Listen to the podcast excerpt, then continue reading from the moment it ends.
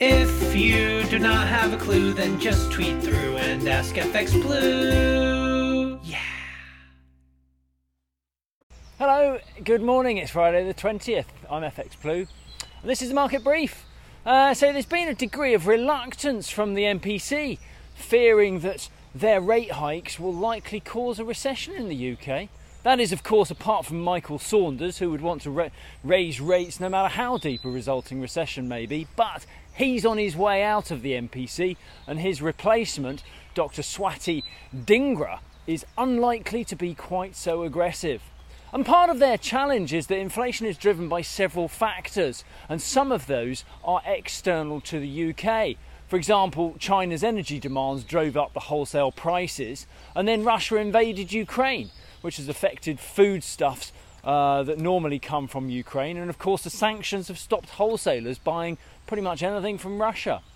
And now the UK economy is shrinking while inflation continues to rise, and the Bank of England, stuck in the middle, mandated to sort that all out. What a time to be a central banker. Um, against that backdrop, sterling remains on the back foot. Uh, we open around 124.90 against the dollar and around 118 against the euro this morning. Um, over in the US, we had the, the Philly Fed Manufacturing Index out yesterday. Um, this is one of the more accurate forecasts of future US activity, and it fell to 2.6 in May. That's down from 17.6 in April. Weaker manufacturing output will be a concern to the Fed. They're planning another 50 basis point rate hike at the beginning of next month, um, as well as starting to reduce the balance sheet by about $90 billion a month.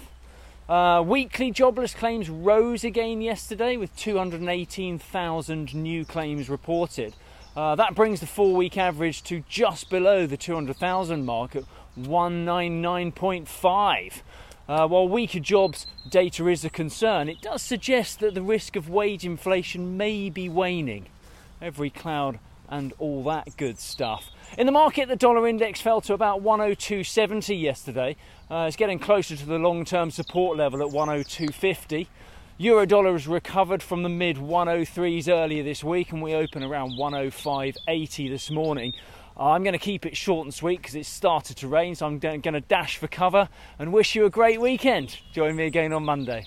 If you do not have a clue, then just tweet through and ask FX Blue.